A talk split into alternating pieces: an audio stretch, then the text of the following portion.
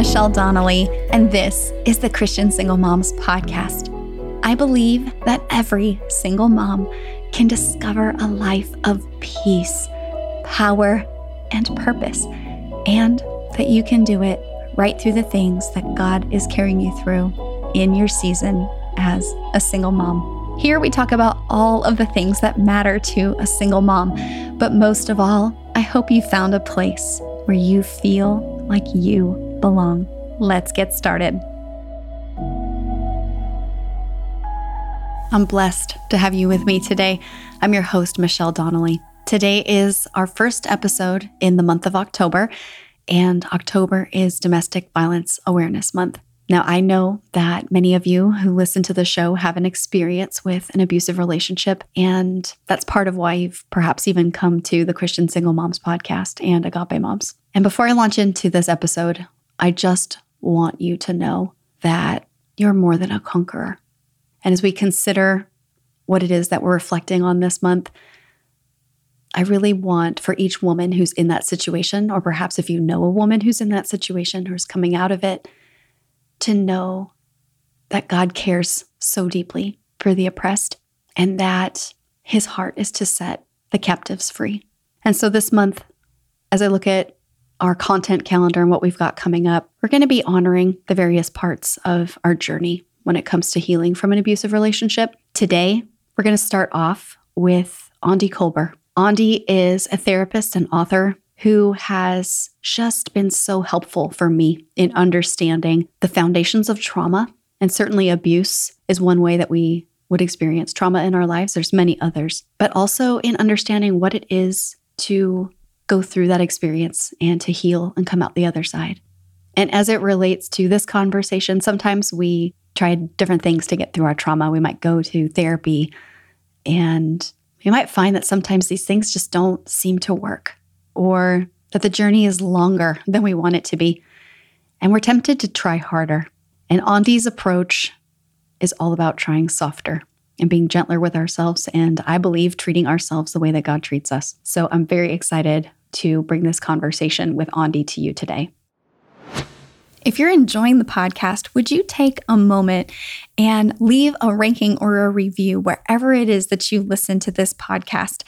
It helps other women to find our community and just let them know that there's a place that they belong. Also, down in the show notes, if you are new to the podcast, you'll notice a link to a quiz. It's called What's Your Loneliness Type? Loneliness is something that all of us single moms have to deal with, but the reasons why we deal with loneliness are different. And they don't necessarily have that much to do with whether or not we're in a relationship. So, if you'd like to learn more about your own experience with loneliness, what's causing it, and then some of the ways out, go ahead and click on that link or head over to agapemoms.com forward slash quiz. In Aundi's book, Try Softer, she approaches trauma through the lens of trauma informed faith. And I think this is so wonderful because I think it's important that we consider ourselves as holistic beings and our experiences, whether they're spiritual or emotional or physical or mental. Aundi also has a new book coming out that's a complimentary guide to Try Softer called the Try Softer Guided Journey that's now available that you can look into in the show notes. Here is my conversation with Aundi Kolber.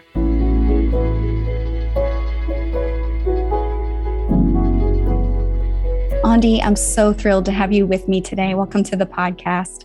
Thank you so much for having me. It's a pleasure to be here. Aundi, I think your work has been so, so, so pivotal for me because it is such, there's such an intersectionality between the way that we recover from trauma and the various parts of ourselves that you focus so much on integrating our experiences, whether that's our body, our mind, our emotions, our spirit, all and pulling all those things together. And trauma can be somewhat dizzying when we don't really understand what is happening to all those parts of our body. And I think you do such a great job at laying all this out so that we can start to understand and then start to make some headway. So, as we mm. get started in the conversation, though, I'd like to know if you would elaborate for us a little bit on this idea of trying softer and how maybe our first inclination and the first ways that we might respond to our trauma might not necessarily be the best for us. Hmm. Well, thank you so much, first of all, for saying that and, and for having me. It's it's this is something I am so passionate about. And this idea of try softer, of trying softer, um, you know, something I've come to say is that it's really the work of my life, meaning it's not something I think I'll ever graduate from. Mm-hmm. And I don't want to graduate from it. Um, but part of some of the backstory is you know i grew up in a, a, chaotic dysfunctional home with a lot of trauma a lot of interpersonal trauma some domestic violence. And so i identify as someone who has complex trauma who has experienced and survived complex trauma. And so what was so interesting though is that part of the way that I survived that is by learning to do what I call white knuckling it. Mm-hmm. White knuckling. And and essentially that was going into one type of trauma like well there's various types of trauma responses, but typically it, it just meant repressing what I actually needed or what I actually felt um, to do whatever I felt like needed to be done in that moment. So if it was being an achiever, if it was like over accommodating somebody else, if it was, it always involved um, ignoring mm. the reality of the experience that was actually happening. Mm-hmm. And I, and I, as I say that, I want to be clear that that was valid and is valid mm. in the context of that experience. Like that, like I, I purposely use the words, that's how I survived because I didn't have a choice. That's how my body learned to adapt. Um, and for that, I'm grateful. I'm, I'm grateful that I was able to survive those situations. But as I grew, and there wasn't a lot of language, I was always looked at as being very strong.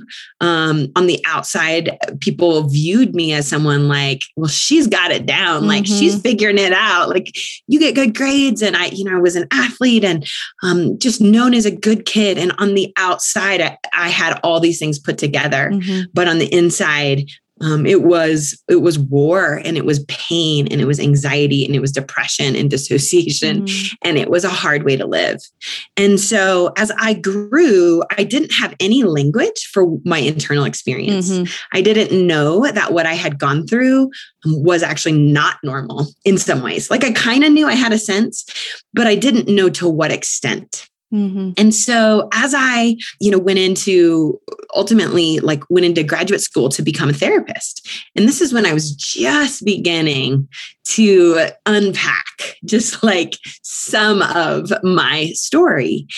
And I, this is when I started to realize, like, oh, there's a lot here. Mm. Like, there's a lot here. And as I continued, it took a couple more years. I mean, really, this has been this whole process, but I had a, a supervisor who said to me, he said, Aundi, because I was I was working so hard and I cared about my clients so much. But he said, what if instead of, of trying so hard, would there be a way you could try softer? Hmm. And that was just this moment where things didn't change like a light switch, but it did instigate something in me where I began to understand my story in a different way. And so, try softer for me has come to really mean learning to pay compassionate attention mm. to my own experience. It's learning to, you know, essentially stay integrated in my body and in my nervous system so that I can observe what's happening without sort of getting lost in it. Mm-hmm. And so it has been a process. I mean, I have been doing this work for, um, gosh, something like 15 years. And and yet that the that paradox of like it's the work of my life. Mm-hmm. Like it's it's really not about like, oh, look, I crossed that finish line. It's more of this is how I want to be in the world mm-hmm. and with mm-hmm. myself. I love that phrase of compassionate attention because I resonate completely with this des- description of life as you've mentioned it, as far as this mm-hmm. overachieving and this striving.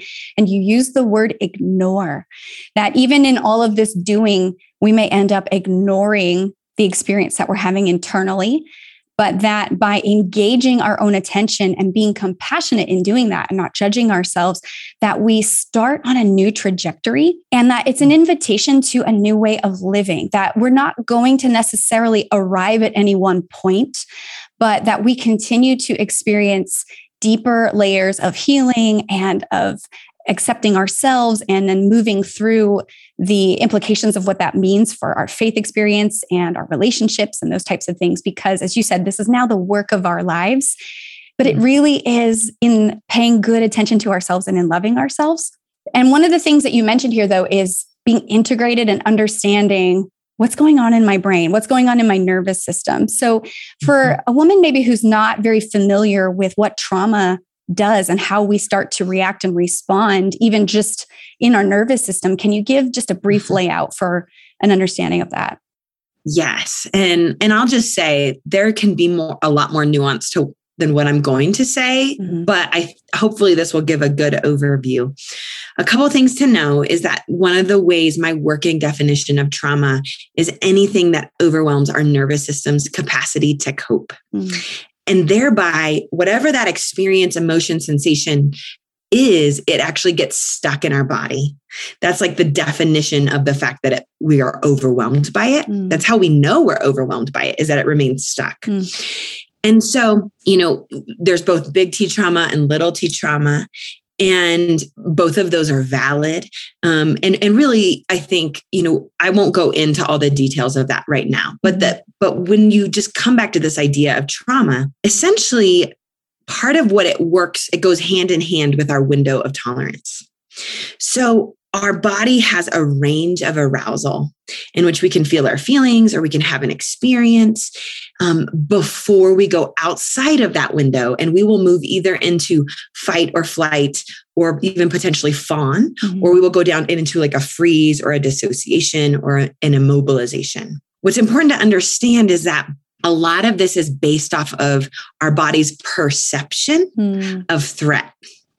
So what that means is is that if you have had a history of trauma, your body may be more apt to perceive experiences that are actually safe as dangerous or as unsafe. Mm-hmm. And and essentially practically part of what that means is is that your range your window of tolerance in some areas may be more narrow mm-hmm. because your body is sort of having be a little bit more alert to danger. It's sort of like it's happened in the past and it could happen again. And this is especially true, really primarily true with unresolved trauma. Um, almost by definition, when we've worked through that trauma, it helps our body come back to a homeostasis and we're going to be able to perceive things a little bit more accurately. Mm-hmm with that though i think what's i want to add I, I try to add things like this because i think it's important there's no shame mm. if you are a person who has experienced trauma and this is true for you. Like you're more apt to go into like let's say you're more apt to go into your trauma or stress response. Mm-hmm. That doesn't mean you're bad or you're weak. It just means that your body, our bodies are constantly giving us information.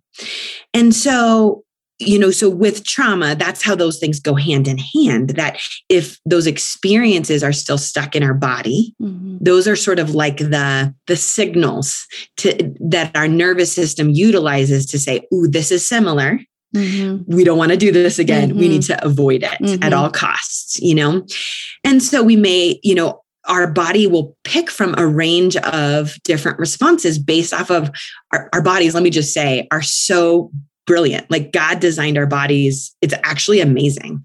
And even as hard as it can be to have a trauma response, it's so helpful to understand that the body is doing what it's doing to help keep us safe. Mm-hmm. Like, like that is the motivation. It's not to be difficult. It's not to be like whatever, you know, fill in the blank that I think we come to see about ourselves. The primary motivation is safety. Mm-hmm and so you know as we come back to you know this orig- this theme of compassionate attention and all this that comes with it it's like when we understand why our body does what it does mm-hmm. you know I, I think a lot of times it helps with compassion mm-hmm. And I, I, think the one other thing I would just add about the nervous system that's important for someone who's just learning about this to know is that when you go into a trauma response, um, your prefrontal cortex, which is sort of I'm you know pointing to my forehead, this is a part of our brain that helps keep us integrated. it's a part of our brain that's really special in the sense that it is like what helps things get really organized mm-hmm. in us. When that goes offline, we're really coming from that bottom part of our brain. And so just there's a there's a really significant this is just significant mm-hmm. because what it means is that we're not necessarily operating from our full self. Mm-hmm. Mm-hmm. And so, as we begin to have compassion, we can soften into learning to stay with ourselves from an integrated place while observing mm. what's happening in us, like mm-hmm. observing, like, oh, I'm having a beginning of a response, mm-hmm. but can I help myself through that can i ask for help can i mm. do you know lean into a resource and and and so it's really a game changing mm-hmm. way to be mm-hmm. and as i understand window of tolerance when that window is smaller if we're maybe at the beginning of our work or we're just starting to become aware of this that's where we may start to have the sense that wow i get triggered a lot wow i'm starting to like i feel like i lose control too like very often and it's mm-hmm. something that as you mentioned in your book it's something we can expand and the mm-hmm. ability to expand that it does take some time and that is the part that can be somewhat frustrating but if we understand that this is a window that literally we're trying to open a little bit wider that mm-hmm. i think even just that picture gives us the sense that like this is going to be a little bit at a time. But also, again, as you mentioned, sometimes when those trigger moments happen, our brains are offline. So our thinking brain rather our, our problem mm-hmm. solving our reasoning so that's why we can't reason our way through this that's why we can't just say some magical thing to ourselves and like fix it because we're literally in that survival mode. So, as it comes to getting out of survival mode, though, if we want to mm. start being compassionate towards ourselves and want to start opening up that window, Aundi, what are some things that we can just start at the very, mm. very outset, if we're just getting started with this, with starting to engage a little bit. Mm-hmm. Yeah. Yeah. Thank you for those comments because that's absolutely true. This is such a big idea, which is what I love about it because there's like room mm-hmm. to like work with it. Mm-hmm. And it's true that, you know, as we begin to honor and notice and work with you know a lot of times and for me personally and, and for some of my clients which not not everyone um, i talk about it through the lens of reparenting mm, yeah. um, and, mm-hmm. and really what that means is like um, reparative you know so so not everybody's trauma happened in childhood which is totally valid but any trauma requires repair mm-hmm. i mean that's the work mm. and so when we're expanding our window of tolerance it's easy to want to rush it Yes. it's easy. It's so tempting. And I know I can't tell you the number of folks I've worked with who are like, okay, so how long? Yes. like how many, what's it, like what is exactly the timeline? You know, yes. and, and like I get it. And I like I get where that comes from. And I've I've walked through that too. But I think part of it is just beginning to accept, mm. to have an acceptance, almost a, a respect for like, well, it makes sense that my window of tolerance is smaller. Mm-hmm. You know, mm-hmm. I've been through some things. Yeah. Yeah. Mm-hmm. like, um, of course it is. Yes. A yeah, little bit. Right. You know, and even like, thank you, body. Mm. Like, thank you wow, like you have brought me through, mm-hmm. you know, by the grace of God, like I am still here. And I, I think that's, uh, you know, not everybody can access that gratitude early on, and that is okay. Yeah. But it's like this constant dance of first just beginning to have an awareness mm-hmm. like, oh, this is, this is kind of how things work. And this is why things are the way they are. I think as we, as we begin to continue in the work though, um, one of the things I can't say enough about is curiosity. Mm curiosity it's really interesting dr dan siegel who you know i I quoted a lot in my book and just really respect his work. Um, he says, and I don't remember where he says it, but he says that um, the brain signature of resilience mm. is curiosity. Mm.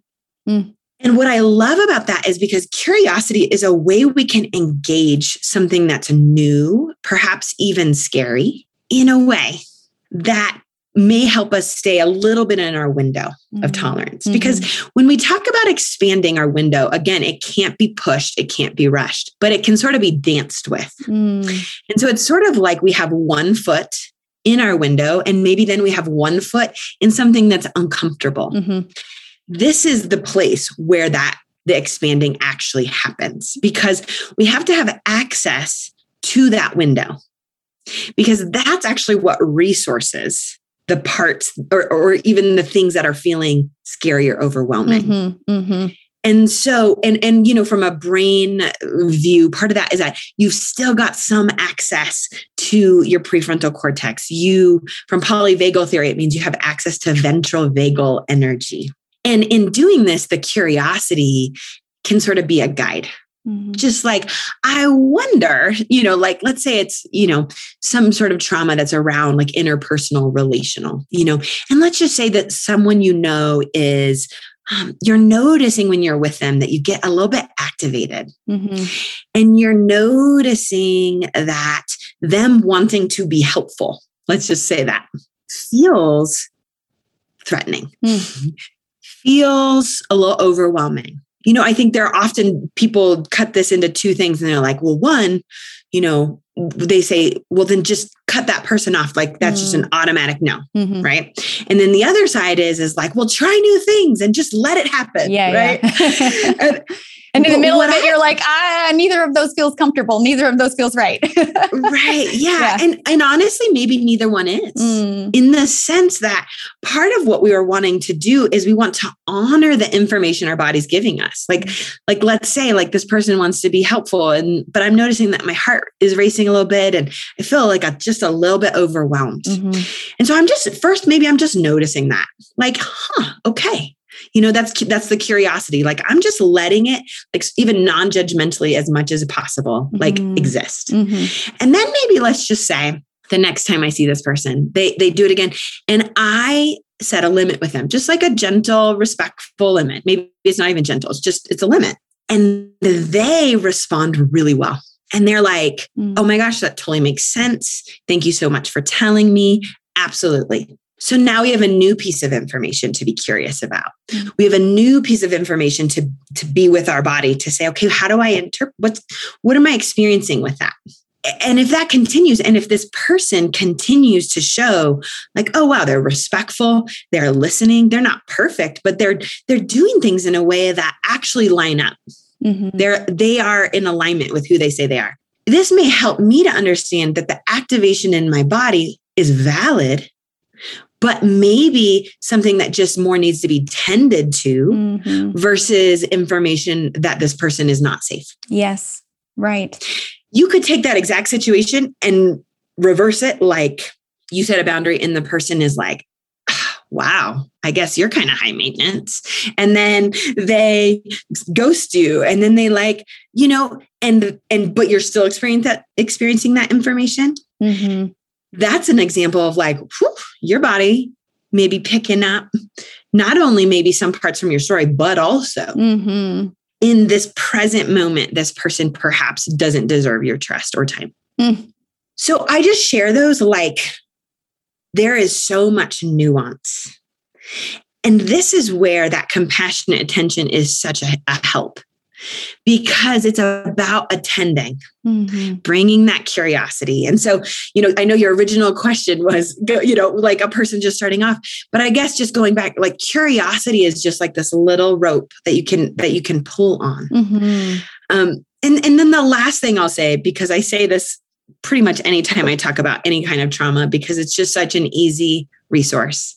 Um, if you are beginning to notice, if you're a listener and you're beginning to notice, like, gosh, I go out of my window a lot. Mm. One of the things that I would just encourage you to do um, is to utilize it's something called grounding, and, and you're probably already familiar with it, but it's just such a helpful resource because it's like you can you can do it all the time, almost anywhere. Yeah. Mhm. Yeah. And I would just say if you're noticing, like, let's say you're getting angry, let's say you're starting to feel kind of disconnected from your body, let's say you feel, you know, this, that you're, the intensity in your body is too much. Um, grounding is a way that we can sort of use our sense, our five senses to come into the present moment. Mhm.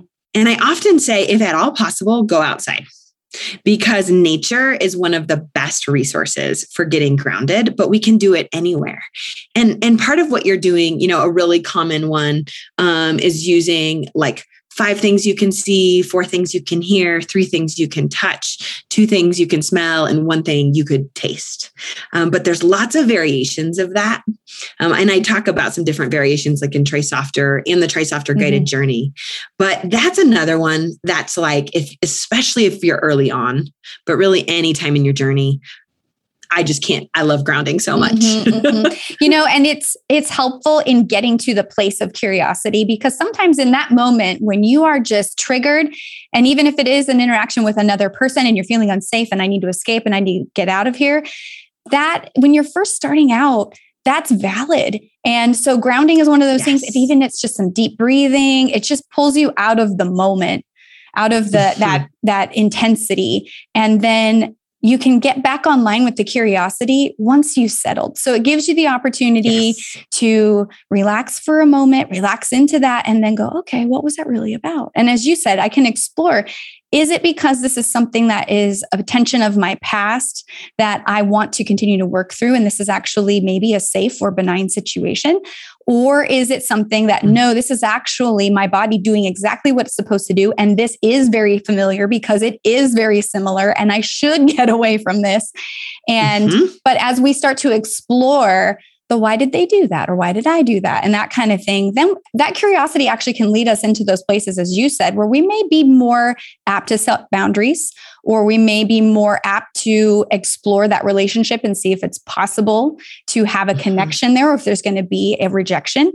And mm-hmm. that's where that, that curiosity then just continues to actually just empower you i think is is really what mm-hmm. i felt you know in that but it does start with something so simple as taking in your present surroundings or deep breathing or whatever you know the the, the um, technique might be for you specifically and for me they change you know they're yeah. not always the same but it's something that there is a lot of of liberty here in trying different things and helping you to work through and make sense of the mm-hmm. situation. But as we're talking about making sense of things, Aundi, some of this though, in, we have to engage our past. We do have to engage mm-hmm that story, perhaps.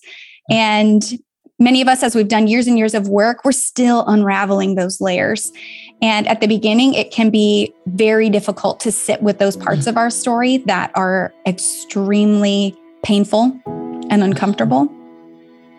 I'd like to take a short break from our conversation to mention our sponsor, Faithful Counseling. Faithful Counseling is Christian counseling that is available on the go, and it works through an app where you are able to schedule video sessions or just chat with your counselor throughout the course of the week. And I've found that having the combination of Christian teaching and counseling together was so encouraging and so healing for me. If you have been considering Christian counseling and you would like to give Faithful Counseling a try, you can get 10% off of your first month by going to getfaithful.com forward slash single mom.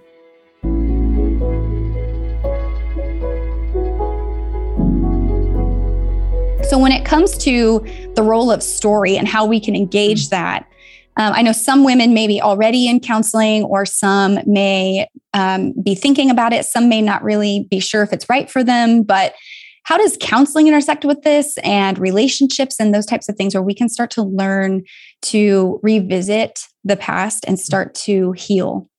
Mm, yeah. One thing that's so interesting to me about story, um, there's a couple things I'll say. The first is is just to understand that part of story is to understand that it really is how we make sense of our experiences. That is kind of, you know, in in my view and in my work, that's what that's what the story is. Mm. It's like we had an experience, and the story is the product of how we make sense of it. And that's not always ultimately the most the story that's produced is not always the most helpful one. For example, like for kiddos, like, you know, some folks may have already heard this idea, but like oftentimes it's important to explain things to kids, um, not in a way that's overwhelming, but enough information because otherwise they will fill in the story themselves, mm-hmm. right? It's also important, like to understand, for example, um, like let's say kids go through something really hard when they're young. Um, it's developmentally appropriate that um, they're egocentric and oftentimes what happens to kiddos is that they begin to blame themselves for pain that they could literally not control in any way. Mm-hmm.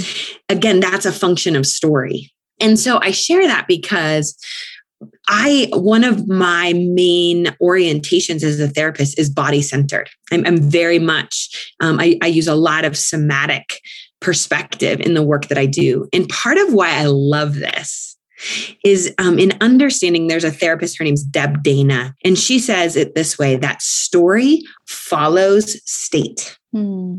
here's what that means is that the story we create and even the story that we project on a situation is often indicative of our nervous system state so, like, if I'm thinking about my past from a place of, like, let's say dissociation, that will often be connected to feeling like despair. Hmm. So I will often, how I tell the story will a lot of times that despair will be one of the main things that colors the story. Mm-hmm. Um, if it's in that sympathetic nervous system, fight or flight, it's it's it can be colored more by like the mobilization energy, like the fight, or like I had to, I have to get out of there, or people are really unsafe. Mm-hmm. But when I'm coming from that window of tolerance or the ventral vagal, there is also there's more of a possibility to even with painful experiences from our past to bring in the resources of our present mm. to bring in the resources of who we are right now you know sometimes in my work i'll call it like my adult self or it's my present day self or sometimes it's my wise self mm-hmm. um, in faith community sometimes we call it true self mm-hmm. and i love this understanding because sometimes we're not yet ready to engage the past. Mm-hmm. And that's because our body has not gained safety in the present. Mm, that's so good. So if you are a person that this feels really like, oh yeah, like that's some work I'm going to need to do, I would just so encourage you to find someone to work with who can help you build resources in the present that help you feel safe in the here and now. Mm-hmm. This work, it can seem so paradoxical, but it's like the safety of the present is part of the repair to the past. Mm. It's part of the way we help the past know we're safe now. It's over now. Mm. And even if something has some ongoing parts in the future, we can continue to resource the here and now to be, even begin to know like the people that can hold our story, the moments that can hold our story, the spaces that can hold our story, the God that can hold our story. Mm. And as we do that, you know, I think my experience has been that as people like, for example, like if we do trauma work like EMDR, um, which stands for eye movement desensitization reprocessing. So that's a modality that I use. And I find that often after the processing, and not that there's not story involved, there is, but it's become more integrated and then the new story comes. Mm, mm-hmm, mm-hmm. So I've become very aware in my own work to not push the story. The new story, though important, it's also like it's all the bottom up processing. It's the mm-hmm. way that that trauma has been stuck in our body as that becomes more safer and interfaces with the present and the resources of the present and the nourishment of the present, those things begin to transform and we can see more clearly a lot of times the truth like maybe the more real mm. story. Mm-hmm, mm-hmm. I love this because I think the present is something maybe we have sense that we have now more influence over, that the past is over, it's behind us. But mm. I get to choose in this present moment the direction I want to head, that I can have a little more influence over where that might be, be going. And I can engage spiritually with the Lord and feel his presence in this present moment and know that I am safe as I'm moving forward through my story. Mm-hmm. And I, I've found this very same thing though, that because now I've learned how to receive from him and how to have compassion for myself now, I can mm-hmm. look back at Michelle in the past and have so much more compassion for her. And the story completely changes when we start to, we can, I, I just look at it as like I'm able to see myself, past, present, and future through God's compassionate, loving eyes. Mm-hmm. And I just, I, I love the depiction of this also, though, because as moms, we are guiding our kids through the same process. Like if you are a single mom, the circumstances surrounding your single motherhood very often are traumatic and they're mm. traumatic for your children. And as we're building out context for ourselves, though, for where we are now, we're doing that same thing. So, as you said, sometimes maybe we did as kids, we experienced something difficult and traumatic and we filled in the blanks in ways that helped us survive but now we're we're wanting to rewrite and we have the ability whether our kids absorb it or not we have the ability to to offer some of that same compassion and context from an external space and mm-hmm. just let that be a another narrative that they can grab onto and whether or not they grab it right now it's something that that framework is laid and it's something mm-hmm. that we can trust to God's hands as we're raising these little ones that perhaps He would bring that to their remembrance at a really important moment. Mm. And that's really where we have, I think, a lot of agency in taking our kids alongside of us in this healing journey. Mm. Um, though sometimes I know when we have to engage the work on ourselves, it's something we have to prioritize that because we're not going to be able to do that unless we know what that feels like for ourselves. mm-hmm. And I know mm-hmm. for myself, it there were times where, you know, just you, I don't know if neglect is the right word, but you feel like, oh, I'm not giving them what they need. But it's like, no, no, no, taking care of yourself, that is giving them what they need.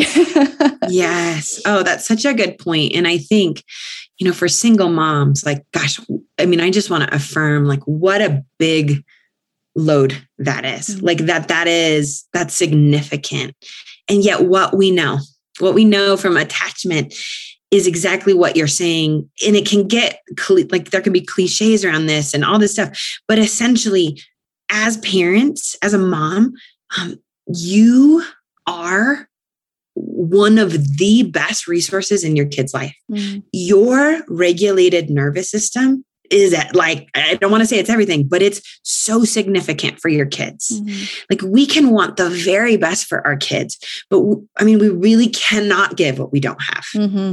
if our kids are struggling or having a hard time but we're totally dysregulated we don't have the resources to offer them. Mm-hmm, mm-hmm. And it doesn't mean that your love is not valid. It doesn't mean that you don't care. None of those things. It's not about that. It's that from a very practical place that as you gain the skills to sort of stay with yourself, mm-hmm. to move through pain. And, and, I think it's important to say this doesn't mean it always look like being calm all the time.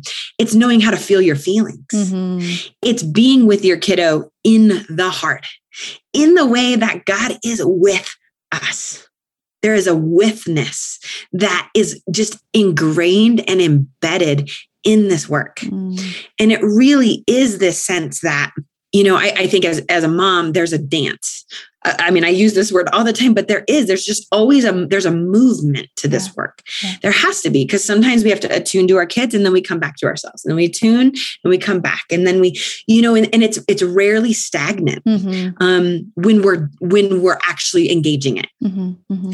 And that's really how we're designed. I mean, love your neighbor as yourself is, has a, a movement embedded in it. Mm-hmm. And so, yeah, I think though, especially for women, we're often socialized to and praised mm-hmm. for ignoring our mm-hmm. needs, yeah. our experience, our emotions, our anger.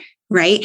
And so, you know, maybe this will be an invitation and even feel like a, a permission for someone listening to say, your work really matters. Like mm-hmm. your actual personal work to be with yourself and to move toward healing, it matters. Yeah. Yeah. I love this idea of this fluidity because that is that's what relationship really is. It's the give the receive and there's so much movement in that. And it's not just it's modeled out in our lives to our kids but the lord models it to us. And this is one more thing i wanted to ask you to just detail for us a little bit of that reparenting that you mentioned earlier. But the mm. fact that god reparents us that we can learn to mm-hmm. engage with him in a way that we reparent ourselves and that that's really where then this ability to be present and engaged, then can move on to our children. Mm, yeah. Yeah. I mean, I I think, you know, I think there's a, a lot of different ways, you know, God meets us. Um, but I I have experience and I have known many people who've experienced God as a parent and as a safe attachment, as a secure attachment. And even sometimes when everyone else mm-hmm. hasn't been able to be. Mm-hmm. And sometimes it's the opposite. Like sometimes we don't always experience God as secure, and then someone else is secure for us, mm-hmm. and we can learn to experience God as secure. Right. So there's again, there's fluidity there. But it is this beautiful beautiful like mutuality there's a there's a reciprocity um even you know when we think about like the trinity and that there is a there is there's movement there mm-hmm. and i think that as we it, it really is like one of the things I talk about sometimes with compassionate attention is really that we are stewarding what God already thinks about us. Mm-hmm. Like this is not something that we earn or like now God feels this way. Like it is available. Mm. It is it is the truth. It's the reality. And and often a prayer of mine is God give me eyes to see it. Cuz it's not going away. Yeah. But can I engage it? Mm-hmm. Can I can I, ex, you know, God help me experience it and steward that then mm-hmm. to myself. And that's that's the reparenting is this is the stewarding then mm. both from god and even from other people in our life who love us you know for folks who are in therapy it's like the way those experiences you have in therapy that are reparative can we steward that mm-hmm. and allow our other parts our protective parts, our wounded parts, can they get to experience that? To the people in our other people in our lives who love us, can we steward that and then allow the parts of us that are still hurting to also mm. get to experience that mm. too? Mm. And so really the I I think you're hitting on exactly like the fluidity and the mutuality is such a key part of this work. Yeah. Yeah, you know, and I love this word attunement. I think that's if I could think of what's one word that describes my experience, my healing, my recovery, it's mm. attunement and it's as we said earlier, sometimes you start from a place of ignoring your feelings and ignoring your experience. And as you learn to attune to yourself, you're actually, as you said, you're learning to tap into something that's already there. And so, as long as often as you want to visit it, visit God's love for you, visit his compassion, it's there. And so, it's mm-hmm. learning to make that a regular experience where ignoring has been the regular experience. It's now saying, I want to attune, I want to connect to this. and then that's where we have, as we receive that, the ability to continue to then to pass it on and be more attuned to our kids' needs and more mm. attuned to the relationships around us. And that's just where I'm just feeling it even right now. It's just where, yeah. you know, that just all it's it is that that that's where how the spirit just continues to flow through each and every one of us and offer healing and love and encouragement. And it really is, though, in just becoming aware of ourselves and our current state and opening ourselves up to receiving what is already available for mm. us. Yes, it's so beautiful. Oh, Aundi, you have given us so much to start with, though, mm. in just understanding this work and continuing to engage in this work. As we end the conversation, I ask each guest the same question. And it is if there's just one thing that you would want a mm. single mom to know, what would it be? Mm. It would be maybe there's a couple, but sure. I'll keep it short. um, it would be that your pain and your story is valid and you are worthy of love and care. Mm. So good. Thank you, Aundi. I appreciate that reminder. Mm. Aundi, would you tell listeners about your resources and how they can follow along with you? Yes. Yep. So I have um, my book, Try Softer, and you can find that wherever books are sold. Um, and then I just am releasing the Try Softer Guided Journey, and that is a companion book to Try Softer, and would love for folks to check that out. It's kind of my goal and my aim with that has been to deepen mm-hmm. sort of the practices and the engagement of, of really of the Try Softer sort of practices. And so I would love for folks to check that out. Um, you can find me on Instagram at Aundi Kolber or Twitter at Aundi Kolber. And I will have links to those available in the show notes to make it easier for listeners to find all those resources. But thank you so much for sitting down with me today, Aundi. It has been a pleasure. If you enjoyed this conversation, I'd like to suggest a couple of others for you that you might enjoy. Check out episode 79 Are You Really Okay? How Getting Honest with Yourself Unlocks Hope and Wholeness with Debra Fileta. Also, there's episode 30 Understanding Trauma and episode 31 Healing Trauma, both with Christina Chismar. As we wrap up the conversation, I'd like to draw your attention to a couple of resources available for you in the show notes. The first is our guided scripture meditation that goes along with each and every episode that you can find at the Agape Moms YouTube channel. Also, there's a link there to follow us on Facebook or Instagram at Agape Moms and to join the private Facebook group Beloved Collective. Lastly, if you'd like to spend some time reflecting in prayer on what you've learned in this episode, check out the link for our free podcast pages, journaling pages. Thanks for spending time with me today. I'm praying for you and that you would know that you are seen and you are beloved.